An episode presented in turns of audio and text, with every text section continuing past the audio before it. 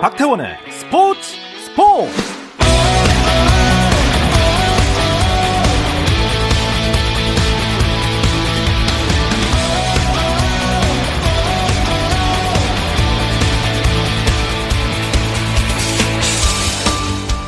스포츠가 있는 저녁 어떠신가요? 아나운서 박태원입니다. 오늘 이슈들을 살펴보는 스포츠 타임라인으로 출발합니다.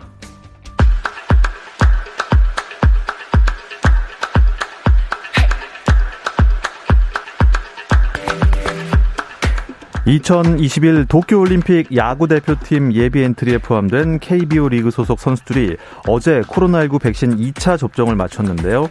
오늘 프로야구 5경기는 모두 취소가 돼서 열리지 않습니다.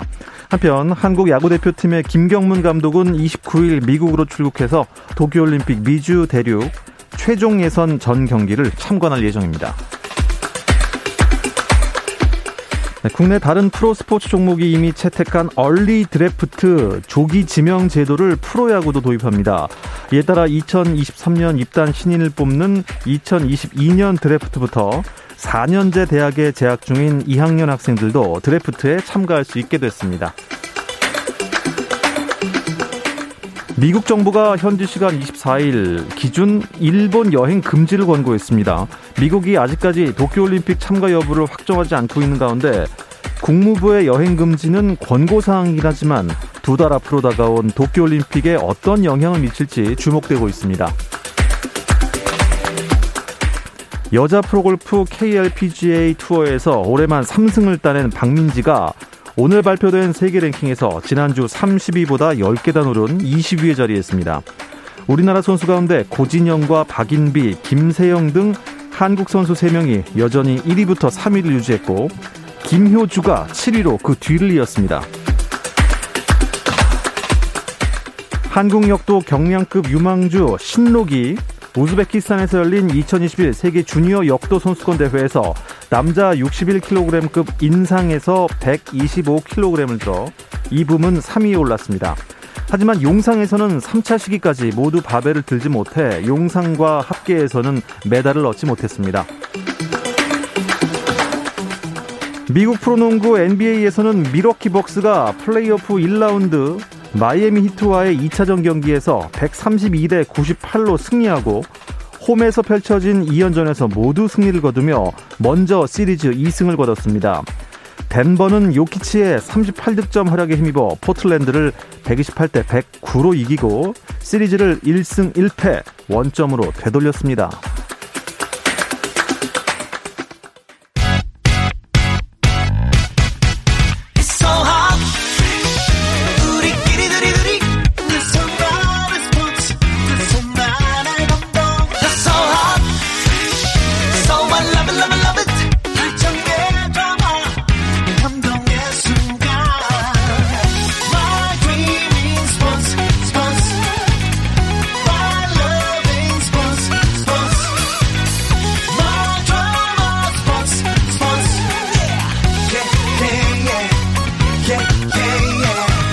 스포츠 스포츠 No problem. 화요일 저녁에는 이 두 분과 함께하고 있습니다. 정 PD와 김 기자, 정현호 KBS 스포츠 PD, 일간 스포츠 김지한 기자 나오셨습니다. 안녕하십니까? 안녕하세요. 네, 안녕하세요. 어, 김지한 기자는 이게 깔끔하게 또 예, 이발을 하고 오셨네요. 네, 조금 쳤습니다. 아, 예. 네. 아, 엄청 동안이 됐어요. 아, 감사합니다. 예. 네. 이제 제가 어, 들어오시는 분들 약간 이제 뭐 외모에 대해서 약간 묘사를 하는 이유가 사실 저희가 이제 라디오는 듣기만 하는 거잖아요. 그렇죠. 하지만 요새는 이제 또 유튜브 실시간으로 예, 일 라디오가 이 생방송으로 화면이 나갑니다. 네, 그렇죠. 그렇죠. 지금 보고 있는데 네. 아, 그래 저도 좀 더 신경을 쓰게 됩니다. 가리고. 네. 아, 이제 마스크에다가도 뭐 이름을 써야겠어요. 네, 뭐 붙이든가 뭐 네. 그런 것도 그렇죠. 방법일 것 같네요. 네. 아, 주간 MLB부터 진행을 해보겠습니다. 김광현 선수 선발 등판이 오늘 있었죠? 그렇습니다. 오늘 그 시카고 화이삭스의 경기에 선발 등판을 했죠.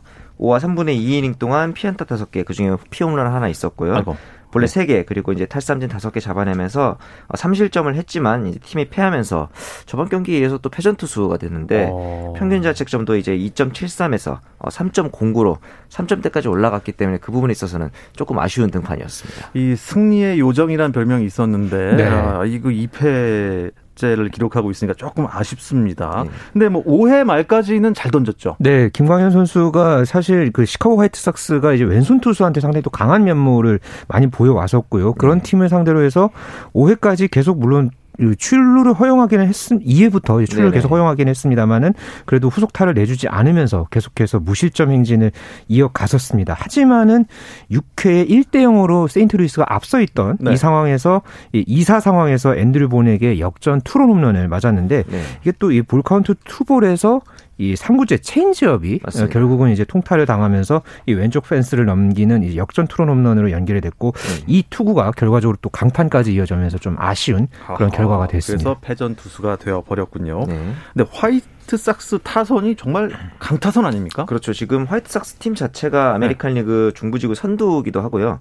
팀 타율이 메이저리그 전체에서 4위 그리고 출루율은 2위거든요. 오. 그 이제 핵심에는 아메리칸 리그 현재 타율 1위를 달리고 있는 어, 고급 이름을 가진 메르세데스 선수가 어, 메르세데스 예, 신인왕 또 영순위기도 하고요. 예. 오늘도 김광현 선수 포함해서 2안타를 때려내면서 역시 어, 신인왕 영순위다운 면모가 있었는데 정작 그 아까 좌완 투수에게 강하다고 얘기했던 주된 이유 중에 하나인 이 요한 몬카다 그다음에 이 호세 아브레이유 이런 우타자들은 잘 막아냈는데 네. 하위 타순이었거든요 사실 앤드류 본 그렇죠. 선수가 그런데 어, 소위 말하는 뜬금포를 허용한 점이 좀 아쉬웠거든요. 아하. 근데 이때 이제 한 가지 에피소드가 6회 이제 감독이 올라와서 김광현 선수한테 앞서 이제 앤드류 본 선수가 김광현 상대로 2루타를 쳤기 때문에 어, 상대를 한 번 더 할지 아니면 여기서 투수를 바꿀지 이 부분을 물어봤다 그래요. 그런데 김광현 선수가 승부를 하고 싶다 음. 이렇게 얘기를 했으니까 여기까지는 좋았는데 아. 그 승부가 결과적으로 약간의 패착이 된 점이 좀 아쉬웠죠. 역전 투런을 맞았습니다. 네. 그렇죠. 그리고 나서 근데 또 네. 특이한 게 경기 후에 감독이 올라왔을 때 어떤 내용을 물어봤냐라고 했는데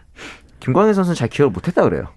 이게 너무 정신도 없고 힘도 많이 빠지고 이래가지고 네. 그 내용 대화 내용을 기억을 못할 정도로 좀 힘이 빠졌다면은 아하. 어떻게 보면은 앞으로의 등판에서는 이런 이닝 소화력을 좀 더 길게 가져갈 수 있는 준비가 필요하지 않나라는 생각도 좀 들었습니다. 네. 그리고 어제는 류현진 선수의 등판이 있었어요. 이 이게 엄청 기사거리였나 봐요. 왜냐면 저도 어제 뉴스를 했거든요. 네, 아, 네. 그렇죠. 네. 류현진, 최지만. 그렇죠. 이 고, 대결이 참 화제를 모았었죠. 네. 고교 선후배, 그렇죠? 그렇죠. 뭐 사실 두 선수가 고교 시절에는 나이 차이가 4살 차죠. 그렇죠. 그렇기 때문에 1년씩은 없었죠. 네, 네. 그런데 메이저리그 빅리그에서 이 같은 또 이 고교 동문이 이제 이렇게 맞대결을 펼쳐서 뭐 이거와 관련해서도 뭐 토론토 예, 이제 매체에서 예, 한국에서는 역사 적인 순간이 됐을 것이다. 네. 동산고등학교는 영원하다. 뭐 이런 또 어, 재미있는 또 보도가 있었는데요. 네. 어, 이 보도 그러니까 이 보도처럼 이 두 선수의 맞대결 뭐 한국뿐만 아니라 미국 현지 캐나다에서도 화제를 모았고요. 음. 뭐 맞대결 성적만 놓고 보면은 좀 무승부다. 아하. 저는 좀 그렇게 표현을 하고 음, 싶습니다. 일단은 네. 류현진 선수는 6과 3분의 2이닝 동안 8피안타 7탈삼진 2실점 어, 역투를 했고 잘 던졌네요. 어, 네, 승패는 없었습니다. 그리고 이제 최지만 선수 같은 경우는 3타수 1안타 1삼진을 기록을 했는데 두 선수 간의 맞대결을 보면은 2타수 1안타 그러니까는 어, 추, 어 류현진 선수와 이제 최, 아, 최지만 선수가 류현진 선수를 상대로 해서 그러니까 안타 한 개를 이제 네. 뽑아냈었죠. 네네. 어 이제 그렇게 됐고 근데 또 마지막 이 맞대결에서는 또 류현진 선수가 삼진을 잡아내면서 음, 또 그런 또 인상적인 그 어떤 모습이 또 네. 있었습니다. 음, 어, 만날 기회는 또 있겠죠. 그럼요. 왜냐하면은 같은 지구 아메리칸 리그 동부 지구에 네. 속해 있기도 하고요. 네. 그다음에 총 올 이번 시즌 같은 경우는 아마 12번 정도 어, 두 팀이 더 만날 것으로 보이기도 하고 결정적으로 두 선수 다 토론토와 템파베이에서 어, 팀 내 입지가 좀 탄탄한 편이기 때문에 네. 출장에 있어서 뭐 제약이 있거나 이런 문제가 없는 한 맞대결 앞으로도 좀 많이 볼 수 있을 것 같습니다. 뭐 부상만 없다면 네. 그렇죠. 어, 앞으로 충분히 많은 대결 펼칠 수 있을 것이라 기대됩니다. 네. 뜬금없이 미국에서 예, 네. 동산고등학교 동문회를 계속 하게 됐습니다. 네, 어. 야, 근데 템파베이가 결국에는 또 이 11연승 토론토를 그렇죠. 또 역전승 이겼잖아요. 맞습니다. 야. 류현진 선수가 어제 등판한 그 경기에서 네. 어, 템파베이가 지고 있었어요. 9회까지. 맞아요. 그렇죠. 어, 4대 1로 지고 있다가 9회에만 무려 4득점을 하면서 6대 4로 역전승으로 10연승을 어제 이뤄냈는데 뭐 이 정도만 해도 굉장한 이슈거리였는데 오늘 경기를 더 심했습니다. 오늘 경기는 연장을 갔거든요. 예. 근데 연장전에서만 9득점을 냈습니다. 아. 10, 11회 10회 11회 12, 10회 2점, 11회에는 7점을 내면서 연장전에서만 9득점을 뽑아내는 굉장히 타선의 폭발이 좀 있었고 이 지금 11연승이 템파베이 팀 역사상 2004년 6월 이후로 최다 연승이고요. 오. 그 당시 12연승이었기 때문에 1승만 더 추가하면 타이 기록이 되고 그렇다고 해서 이 템파베이가 굉장히 뭐 타자들이 강력하냐면 그건 아니에요. 조이 웬들 정도를 제외하고 눈에 띄는 선수는 없는데 한 번 터질 때 그러니까 뭐 안 터졌으니까 연장을 갔겠죠. 예. 그런데 한번 폭발하기 시작하면 7득점, 8득점씩 내는 그런 응집력이 굉장히 좋은 팀이다. 왜냐면은 11연승 기간 동안에 두 경기 빼고 다 5점 이상 냈거든요. 아. 지금 타력의 팀이다. 탬파베이가 이렇게 볼수 그렇죠. 있을 것 같습니다. 네. 최지만 선수 무릎 통증으로 교체가 됐는데 괜찮나요? 네, 오늘 경기 도중에 4회 말 수비 때 마이크 브로소와 교체가 됐죠. 네. 어, 무릎 부상 때문이다. 뭐 현지 보도가 있었는데요. 다행히 심각한 부상은 아니라고 합니다. 그렇죠. 이 케빈 캐시 템파베이 감독이 경기가 끝난 뒤에 이 무릎이 약간 불편하다고 해서 교체를 시켜줬고 어, 음. 접전 상황이었다면은 빼지 않았을 것이다. 그러니까 음. 점수 차가 좀 있었기 때문에 어, 이제 최지만 선수에게 휴식을 주고 싶었다. 음. 아, 이렇게 설명을 했습니다. 참 다행스러운 일이었습니다. 네. 텍사스 레인저스의 양현종 선수 내일 선발 등판하죠? 그렇습니다. 내일 오전 10시 어, 반에 상대가 또 LA 어, 에인절스입니다. 10시 반 LA 에인절스 선발 등판 하는데 에인절스의 선발도 좌완 투수입니다. 앤드류 휘니 선수인데 네. 1승 3패 평균 자책점 5.31 그다지 좋은 성적을 보이고 있지는 않기 때문에 음. 양현종 선수 충분히 좀 좋은 경기를 보여줄 수 있을 거란 기대가 되고 역시 오타니와의 맞대결이 모두의 관심거리죠. 첫 타석에 네. 3루수, 어, 1루수 전진 수비해야 됩니다. 또 기습 번트 될 수 있습니다. 네. 이 부분 좀 긴장해야 될 것 같고 지금 LA 에인절스 팀 자체를 좀 더 보면은 아메리칸 리그에서 유일하게 팀 평균 자책이 5점대예요. 그만큼 이제 굉장히 마운드가 불안하다고 볼 수 있는데 음. 아무리 오타니가 잘 치고 심지어 이제 선발 등판에서 쾌투를 해도 결국 불펜에서 승리를 날려먹는 경우가 많기 때문에 양현종 선수 조심스럽게 어, 내일 만약에 팀 타선이 좀 더 도와준다면은 첫 승까지도 사실 저번 등판도 굉장히 잘 던졌는데 그렇죠. 네. 팀이 노히트를 당할 줄은 누가 알았겠나요. 그러니까 네, 이번 그렇군요. 등판에서는 네, 첫승 좀 기대해 볼 만합니다. 네. 아, 우리 김 기자한테 다시 한번 물어보겠습니다. 오타니는 투수입니까 타자입니까? 아, 지난주에 이은 또 다른 또 똑같은 그렇죠. 질문이군요. 멀티플레이어라고 저는 생각합니다. 지금 에인절스 네. 팀 상황을 보면은 멀티플레이어 해야 됩니다. 그렇죠. 네. 투수도 없고 타자도 없어요. 네. 그러니까 말 그대로 지금 혼자서 네. 북치고 장구치고를 다 하고 있기 때문에 그렇죠. 뭐 이제는 뭐 투수다 타자다를 가리는 것보다는 멀티플레이어로서의 네. 어떤 가치를 충분히 좀 예, 보여주고 있다고 저는 봅니다. 음, 괴물이죠. 네. 일단 양현종 선수는 뭐 붙박이 선발 기회가 온 거잖아요. 그렇죠. 잘해야겠어요. 네, 양현종 선수한테는 정말 이번이 절호의 기회 기회입니다. 지금 이 일본인 선발 아리아라 고헤이가 지금 수술대에 올랐거든요. 네. 지금 최소 12주간 전력에서 이탈할 것이다. 이런 지금 현지 보도도 있었기 때문에 음. 지난번 그 양키스와의 경기에서도 나쁘지 않은 투구능을 펼쳤거든요. 네. 그 전서부터 양현종 선수가 꾸준하게 보여줘 왔던 그 퍼포먼스를 이번 경기에서 보여준다면은 어 좀 더 이제 붙박이 이제 선발로 가는 데 있어서 네. 조금 더 유리한 고지를 밟지 않을까 그렇게 음. 기대가 됩니다. 뭐 2선발, 3선발 정도로 딱 그냥 쭉 가면 좋을 것 같은데요. 네. 예. 김하성 선수는 어땠나요? 어, 김하성 선수도 이제 꾸준히 좀 출장 기회를 늘려가고 있고 이전에 타티스 주니어의 부상 이탈 때 유격수 자리를 소화했다면 이번에는 어, 마차도 선수의 어깨 부상 때 3루수 자리를 또 소화를 어, 하고 있고 예. 이러면서 이제 데뷔 첫 메이저리그에서 3루타를 어제 경기에서 또 신고를 했죠. 오늘은 비록 이제 사타수 무안타에 그치긴 했습니다만 저는 개인적으로 이 김하성 선수의 타격 성적이 OPS가 한 0.6에서 0.7 사이 정도를 꾸준하게 유지한다면은 네. 현재 뭐 저번 주에도 말씀드린 어. 것처럼 수비가 워낙 돋보이잖아요. 그렇죠. 이 수비를 바탕으로 해서 메이저리그에 계속 잔류할 수 있지 않을까 하는 기대는 좀 됩니다. 그러니까 워낙 그 김하성 선수가 최근 들어서 그래도 계속 꾸준하게 출장을 하니까 네네. 장타가 나오고 있거든요. 예. 홈런도 치고 딱 어제 경기 이제 시애틀과 경기에서 3루타 나왔고요. 네. 이런 장타 본능을 계속해서 살려만 준다면 메이저리그에서는 어쨌든 다양한 능력을 가진 선수 아까 뭐 오타니 선수도 이야기를 했지만 어, 어, 김하성 선수도 충분히 수비에서 너무 저, 좋은 활약을 펼치고 있기 음, 때문에 이 네. 타력에서 조금 더 이 장타 본능을 살려줬으면 하는 바람입니다. 그렇군요. 어, 그, 그 마차도 선수는 우리나라에 와 있는 그 마차도랑은 다른 마차도인 거죠. 동명이인 같은 거죠. 성심한 같은. 롯데 마차도 네. 선수가 아니라는 거 다시 네. 한번 말씀드리겠습니다. 아, 화제가 됐던 선수나 이슈들이 있으면 조금 더 짚어주시죠. 예, 저희가 대기실에서 이 박태환 아나운서가 밭농사 했다는 얘기를 했었는데 네. 메이저리그에서 외야에다가 네. 밭농사를 지는 팀이 있습니다. 아, 아, 예. 보스턴 레드삭스의 펜웨이파크가 네. 외야석이 우리나라도 뭐 수영장이 있거나 아니면 잔디가 깔려 있는 그런 경기장들이 있는데 맞습니다. 어, 펜웨이파크 외야에 약 2,700kg 정도의 채소를 와. 재배를 해요. 오. 근데 이걸 그냥 재배하는 게 아니라 네. 이 채소들을 바탕으로 해서 그 선수들의 식단에도 예. 활용을 한다고 합니다. 오. 이런 점에 있어서 굉장히 좀 특이하고 앞서서 그 페르난도 타티스 주니어 선수 얘기가 나왔잖아요. 이 선수가 최근에 그 활약이 굉장히 눈부신데 지금 다섯 경기 타율이 7할 6리입니다. 이 다섯 네 경기 예. 그러니까 10번 나와서 7번 친다는 거 3번 3할만 쳐도 잘하는데 네, 그러니까요. 안 못 칠 확률이 3할이 되는 거죠. 그러니까 엄청난 건데 아.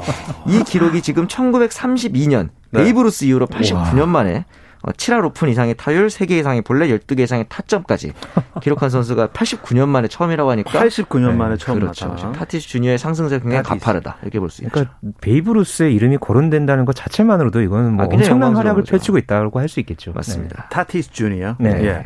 근데 우리가 이제 아까 말씀드렸다시피 타율은 알잖아요. 네네. 뭐 3할이다 이러면 10번 중에 3번 이상 치는 거고. 네. 근데 OPS는 뭐예요? 이게 이제 출루율과 장타율을 합한 건데 네. 야구에서 어떻게 보면 출루율이라는 거는 아웃을 안 당한다는. 그렇죠. 그러니까 이제 그 점에서는 출루율을 굉장히 중요시하는 네. 지표가 있고 최근 또 메이저리그 트렌드가 장타를 안타보다는 홈런, 장타를 중요시하기 때문에 네. 현대야구에서 가장 중요시한 지표 두 개를 합쳐서 어... 약간 타율이 떨어지더라도 장타를 날릴 수 있고 팀에 도움이 되는 타자가 어느 정도인지 이걸 볼 수 있는 가장 단편적인 오. 지표라고 보시면 됩니다. 그럼 만점이 몇 점입니까? 만점은 없죠. 그냥 높아지면 계속 높아지는 거기 아, 때문에. 아, 높아지는 네. 산술적으로 봤을 때는 뭐 장타율이 28, 그 다음에 출루율 18까지 가면은 3.0까지도 갈 수 있긴 합니다. 어... 많이 배워야 돼요. 그렇죠? 그렇죠. 배워야 됩니다. 네. 자, 이 이야기로 주간 MLB 마무리하고요. 올림픽 소식으로 넘어가겠습니다. 잠깐 쉬었다 올게요. 당신의 팀이 가장 빛나는 순간. 스포츠, 스포츠. 박태원 아나운서와 함께 합니다. 이두 분과는 그 어떤 스포츠 이야기도 재밌게 나눌 수 있습니다. 정 PD와 김 기자 듣고 계십니다. 정현호 KBS 스포츠 PD, 일간 스포츠 김지한 기자와 함께하고 있습니다. 두 분은 어렸을 때부터 스포츠 보고 하고 다 좋아하셨나요? 아, 그렇죠. 저는 뭐 어릴 때는 이제 당연히 동, 골목에서 이제 친구들이랑 네. 테니스 공으로 이제 주먹 야구라고 하죠. 아. 이런 것들도 많이 했었고 학교 끝나면 이제 운동장에서 축구하고 이런 경우들도 많았어요. 저는 좀 소소하게 하는 공놀이는 좋아했는데 잘 음. 하지는 못했고요. 그 못하는 거를 보는 걸로 풀었습니다. 아, 보는 걸로. 네, 아, 네. 더, 더 깊게 파는 걸로. 그렇죠. 아. 분석하고 더 음. 보고. 네, 그랬죠. 이 얼마나 사실 볼 때마다 저는 느낌이 있어요. 음. 자기가 좋아하는 거를 직업으로 승화시킨 사람들의 마음은 어떨까. 음. 음. 계속 뭐 업무 스트레스가 없지는 않겠지만 그렇죠. 계속 계속 자기가 좋아하던 걸 계속 하는 거잖아요. 어차피 일이라는 게 다 스트레스가 있다면은 그래도 좋아하는 거를 직업을 음. 삼는 게 그나마 낫지 않을까. 그렇죠. 일하면서 네. 그런 생각은 들더라고요. 전국의 스포츠를 사랑하시는 분들 네. 스포츠 기자와 스포츠 PD라는 직업이 있습니다. 자, 올림픽 전하는 올림픽 리포트 이어집니다. 어, 여자 배구 대표팀 얘기를 좀 나눠 볼 텐데 김연경 선수 어, 네. 거취가 정해졌어요. 결국은 중국 상하이로 가게 됐습니다. 네. 어, 국내 잔류하냐 아니면 해외로 나가느냐 어, 이제 이걸 놓고 고민을 하다가 네. 결국 이렇게 선택을 하게 됐고요.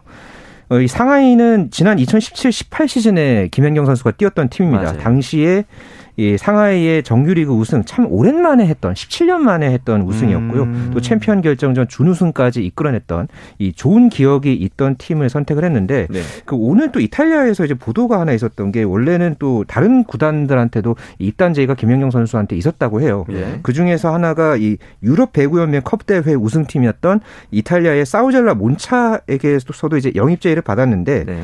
그 아예 협상 자체를 안 했다고 합니다. 맞습니다. 네, 아예 이제 상하이와의 계약 계약을 일찌감치 이제 선택을 하고 김연경 선수가 어, 진행을 한 것이라는 또 그런 후일담도 전해졌습니다. 음, 아니 뭐 다른 나라 리그 다뭐 어, 제끼고 제치고 네. 상하이를 선택한 이유가 있을까요? 크게 두 가지라고 저는 보는데 일단 중국 리그가 코로나와 올림픽의 영향으로 단기 리그가 진행이 될 가능성이 높습니다. 그렇기 때문에 지금 도쿄올림픽 앞두고 있고 그 전에 V리그도 최근까지 했잖아요. 그렇죠. 김연경 선수가 조금 더 휴식을 많이 갖고 싶은 그런 부분도 있었을 것 같고 참고로 이 상하이로 이적했던 2017년도에도 두 가지 이유 때문에 한국과 가깝다는 점, 그 다음에 음. 시즌이 짧다는 점, 음. 이 점에서 택했다는 점을 봤을 때 이번에도 아마 비슷한 이유였을 것 같습니다. 그러니까 뭐 휴식 때문인 거라는 말씀이시죠? 그러면서 그렇죠. 이제 올림픽에 네. 좀 집중도 하고. 네. 그러니까 올림픽이 또 계속 있고 지금 또 발리볼레이션스 리그 올림픽 또 다음 시즌 준비가 계속해서 그렇죠. 지금 일정들이 있기 때문에 네. 그래도 이제 단축 시즌에 치르게 되면은 어 지금 V리그가 3월 4월에 이제 끝났었잖아요. 네네. 근데 이제 단축 시즌이면은 뭐 1월에도 끝날 수도 있고 그렇기 음. 때문에 그 한 석 달이라는 그 음. 텀이 또 이제 김연경 선수한테는 충분히 이제 휴식이 가능한 여건이다 이렇게 판단을 했을 것이고 예, 그런 만큼 조금 더 여유를 갖고 다음 행선지를 이제 고려할 수 있다 이런 부분들이 좀 작용한 것으로 보여집니다. 2017년도에도 상하이에서 1년 뛴 다음에 1월에 끝나고 다시 또 유럽으로 진출을 했었거든요. 터키 엑자시바시로 진출했기 때문에 이번 시즌에도 아마 상하이에서 1년 뛴 후에 유럽 리그 진출 소식을 좀 기대해 봐도 좋을 것 같습니다. 네. 그 발리볼 발리볼 네이션스 리그가 네. 네. 지금 치러지고 있나요? 네, 지금 대표팀이 어제 출국을 했죠. 네. 에, 오늘부터 이 발리볼 네이션스 리그가 다음 달 20일까지 어, 장장 거의 한 달에 걸친 아, 대장정입니다. 네. 이탈리아 리미니에서 어, 개최가 되고요. 네. 어, 이 대회를 위해서 지난달 24일부터 여자 배구 대표팀이 어, 진천 선수촌에서 훈련을 계속 해왔습니다. 어, 공식적으로 지금 이 라바리니호, 그러니까 현재 여자 배구 대표팀이 대회에 나서는 거는 작년 1월 도쿄올림픽 아시아 지역 예선 이후에 1년 4개월 만이거든요. 음. 아, 오랜만에 지금 실전 경험을 하는 거기 때문에 어, 이번 이 이탈리아에서 열리는 발리볼 네이션스 리그 어, 상당히 좀 어, 기대가 되고 또 그만큼 또 많은 호흡을 맞추는 그런 어떤 계기를 이제 삼았으면 하는 바람입니다. 그러니까 올림픽 앞두고 어떻게 보면 최종 점검하는 건가요? 그렇죠. 이제 뭐 이게 대회에 대해서 좀 더 설명을 드리자면은 네. 국제 배구 연맹 주최 대회인데 이제 예전에 있었던 월드리그라든가 그랑프리를 대신하고자 하면서 음. 약간 그 배구의 세계적인 흥행을 위해서 도모된 대회인데 예. 각 팀이 15경기씩 합니다. 굉장히 많은 경기를 해요. 네. 네. 그리고서 상위 4개 팀이 이제 준결승에 진출하게 되는데 경기가 거의 하루 걸러서 당장 오늘 밤에 우리나라가 경기를 하고 어 내일 모레 이제 목요일에 또 일본과 경기를 갖게 되는데 참고로 어, 이 경기 뭐 한일전은 어, KBS ETV에서 네. 저녁 8시에 또 중계가 됩니다. 아, 네. 때문에 네. 많은 시청을 잠시 또 광고를 또 하시는군요. 네, 그렇게 됐고. 근데 그렇기 때문에 이제 심지어 남자부도 있기 때문에 3일 경기 3일씩 이렇게 번갈아 가면서 경기를 해야 되는 굉장히 타이트한 일정이거든요. 그래서 경기 코트가 2개, 훈련 코트가 6개, 리미니라는 도시 안에서 모든 전 세계의 배구인들이 다 모여 사는 약간의 음. 축제 같은 그런 느낌의 대회라고 보시면 될것 같습니다. 경기 수도 많고 또 내일 모레 목요일에 KBS 2TV에서 한일전 배구 경기를 맞습니다. 중계를 합니다. 그래서 제가 진행하는 네, 통합 뉴스룸 ET는 삭제가 됐어요. 이게 또 이렇게 되는군요. 그렇습니다. 네. 자, 그날도 8시 반, 저녁 8시 반에 또 맞습니다. 배구 또 소식 들고 오도록 하겠습니다. 네. 아, 근데 이재영, 이다영 자매가 지금 공백 상태잖아요. 그렇죠. 이거 어떻게 메꾸죠? 그러니까 이번 대회에서 이 자원, 그러니까 새로운 자원을 찾는 게 최대 과제이고 숙제인데요. 맞습니다. 이재영 선수가 뛰던 이 레프트 자리는 나름대로 이 전력이 있습니다. 뭐 네. 뭐 김연경 선수도 뛸 수 있고 어, 라바리니 감독은 이소영을 활용하겠다. 맞습니다. 아, 이렇게 지금 공표를 한 상황이거든요. 고민은 지금 세터입니다. 왜냐하면 음. 라바리니 감독이 부임하고 나서 계속해서 이다영을 주전으로 썼거든요. 음. 어, 염혜선, 안혜진 또 이 선수들은 이 라바리니호에서 또 백업으로 그동안에 활동을 해 왔었고 네. 또 김다인 선수가 또 이제 새롭게 가세를 하게 됐는데 아무래도 경기 수가 좀 음. 많기 때문에 네. 어, 계속해서 이제 다양한 실험들을 할 겁니다. 그러면서 주전 경쟁을 펼칠 거고요. 어, 그렇기 때문에 일단 경기 수가 많다는 그런 부분에서는 어, 좀 이 새로운 자원을 찾는 데 있어서는 음. 저럴 기회인 것만은 분명히 보입니다. 아, 아무튼 이번에 꿈나무들 또 자원들이 그냥 많이 발굴이 됐으면 하는 마음이 있는데. 네. 어, 도쿄올림픽 여자 배구 조별리그부터 해야 되겠죠? 맞습니다. 조편성이 어떻게 되나요? 우리나라 같은 경우는 일본, 세르비아, 브라질, 도미니카 공화국, 케냐 이렇게 이제 조편성이 되어 있는데 네. 일본 같은 경우는 개최국 시대로 들어갔고 세계 랭킹으로 보면은 세르비아가 3위, 브라질이 4위. 이 두 나라가 우리보다 높고요. 네. 도미니카 공화국과 케냐는 우리나라보다 낮습니다. 반대편 조에는 세계 랭킹 1위 중국, 2위 미국을 포함해서 러시아, 이탈리아, 아르헨티나, 터키가 소속돼 있습니다. 우와.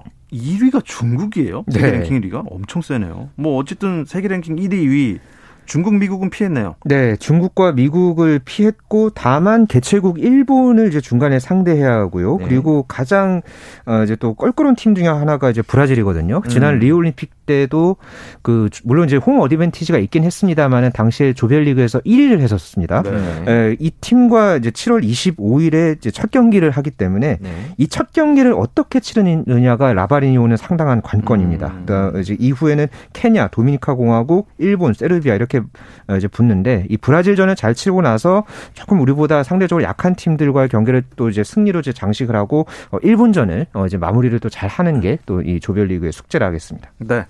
8월 8일이 결승전이군요. 네, 맞습니다. 네, 이날 꼭 우리나라 국기를 봤으면 좋겠는데. 네.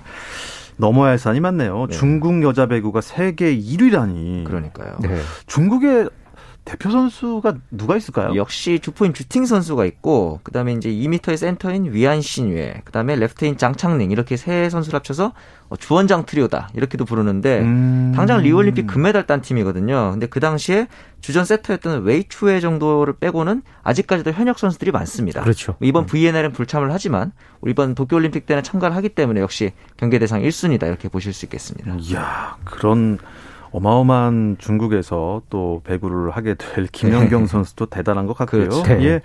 뭐 조별리그 통과는 무리 없이 할 것 같은데 어 일단 뭐 토너먼트에 가서는 중국을 최대한 늦게 만나야겠습니다. 그래도 어차피 만나는 거면 네네. 정면 승부하는 게 저는 좀 더 좋다고 보는 게 예. 중국 같은 경우도 리올림픽 때 조별리그에서 4위했거든요. 네. 그러니까 2승 3패였습니다. 그런데 오. 토너먼트에서 상대쪽 1위였던 브라질을 3대 2로 눌렀어요. 음. 그것도 홈팀의 아. 브라질을. 그러네. 그러고 그러고 나서 네덜란드 세르비아를 연달아 꺾였기 때문에 배구는 사실 지금 좀 이렇게 절대 강자가 없는 그런 또 종목 중에 하나거든요. 그렇죠. 어, 우리나라가 기왕 올림픽 금메달을 도전하는 거라면은 저는 뭐 중국이라든가 뭐 세계 랭킹 2위 미국, 뭐 세르비아 이런 팀들과 정면 승부해 보는 게 상당히 좀 좋겠다는 생각이 듭니다. 음. 한국 여자 배구 올림픽 메달을 언제 땄었죠? 1976년이 몬트리올 올림픽에서 동메달을 땄는데 이 메달이 이제 구기 종목 사상 최초의 어, 메달이었거든요. 어... 그리고 2012년 런던 올림픽 때는 아쉽게 이제 3, 4위전에서 지면서 4위에, 4위에 올라온 네, 당시에 또 이제 4위 하고 나서 김연경 선수가 눈물을 흘렸거든요. 그참 그렇죠. 그 눈물이 또 이 김연경 선수 올림픽 도전하는 데 있어서 상당한 의미를 부여했던 그 눈물이기도 했습니다.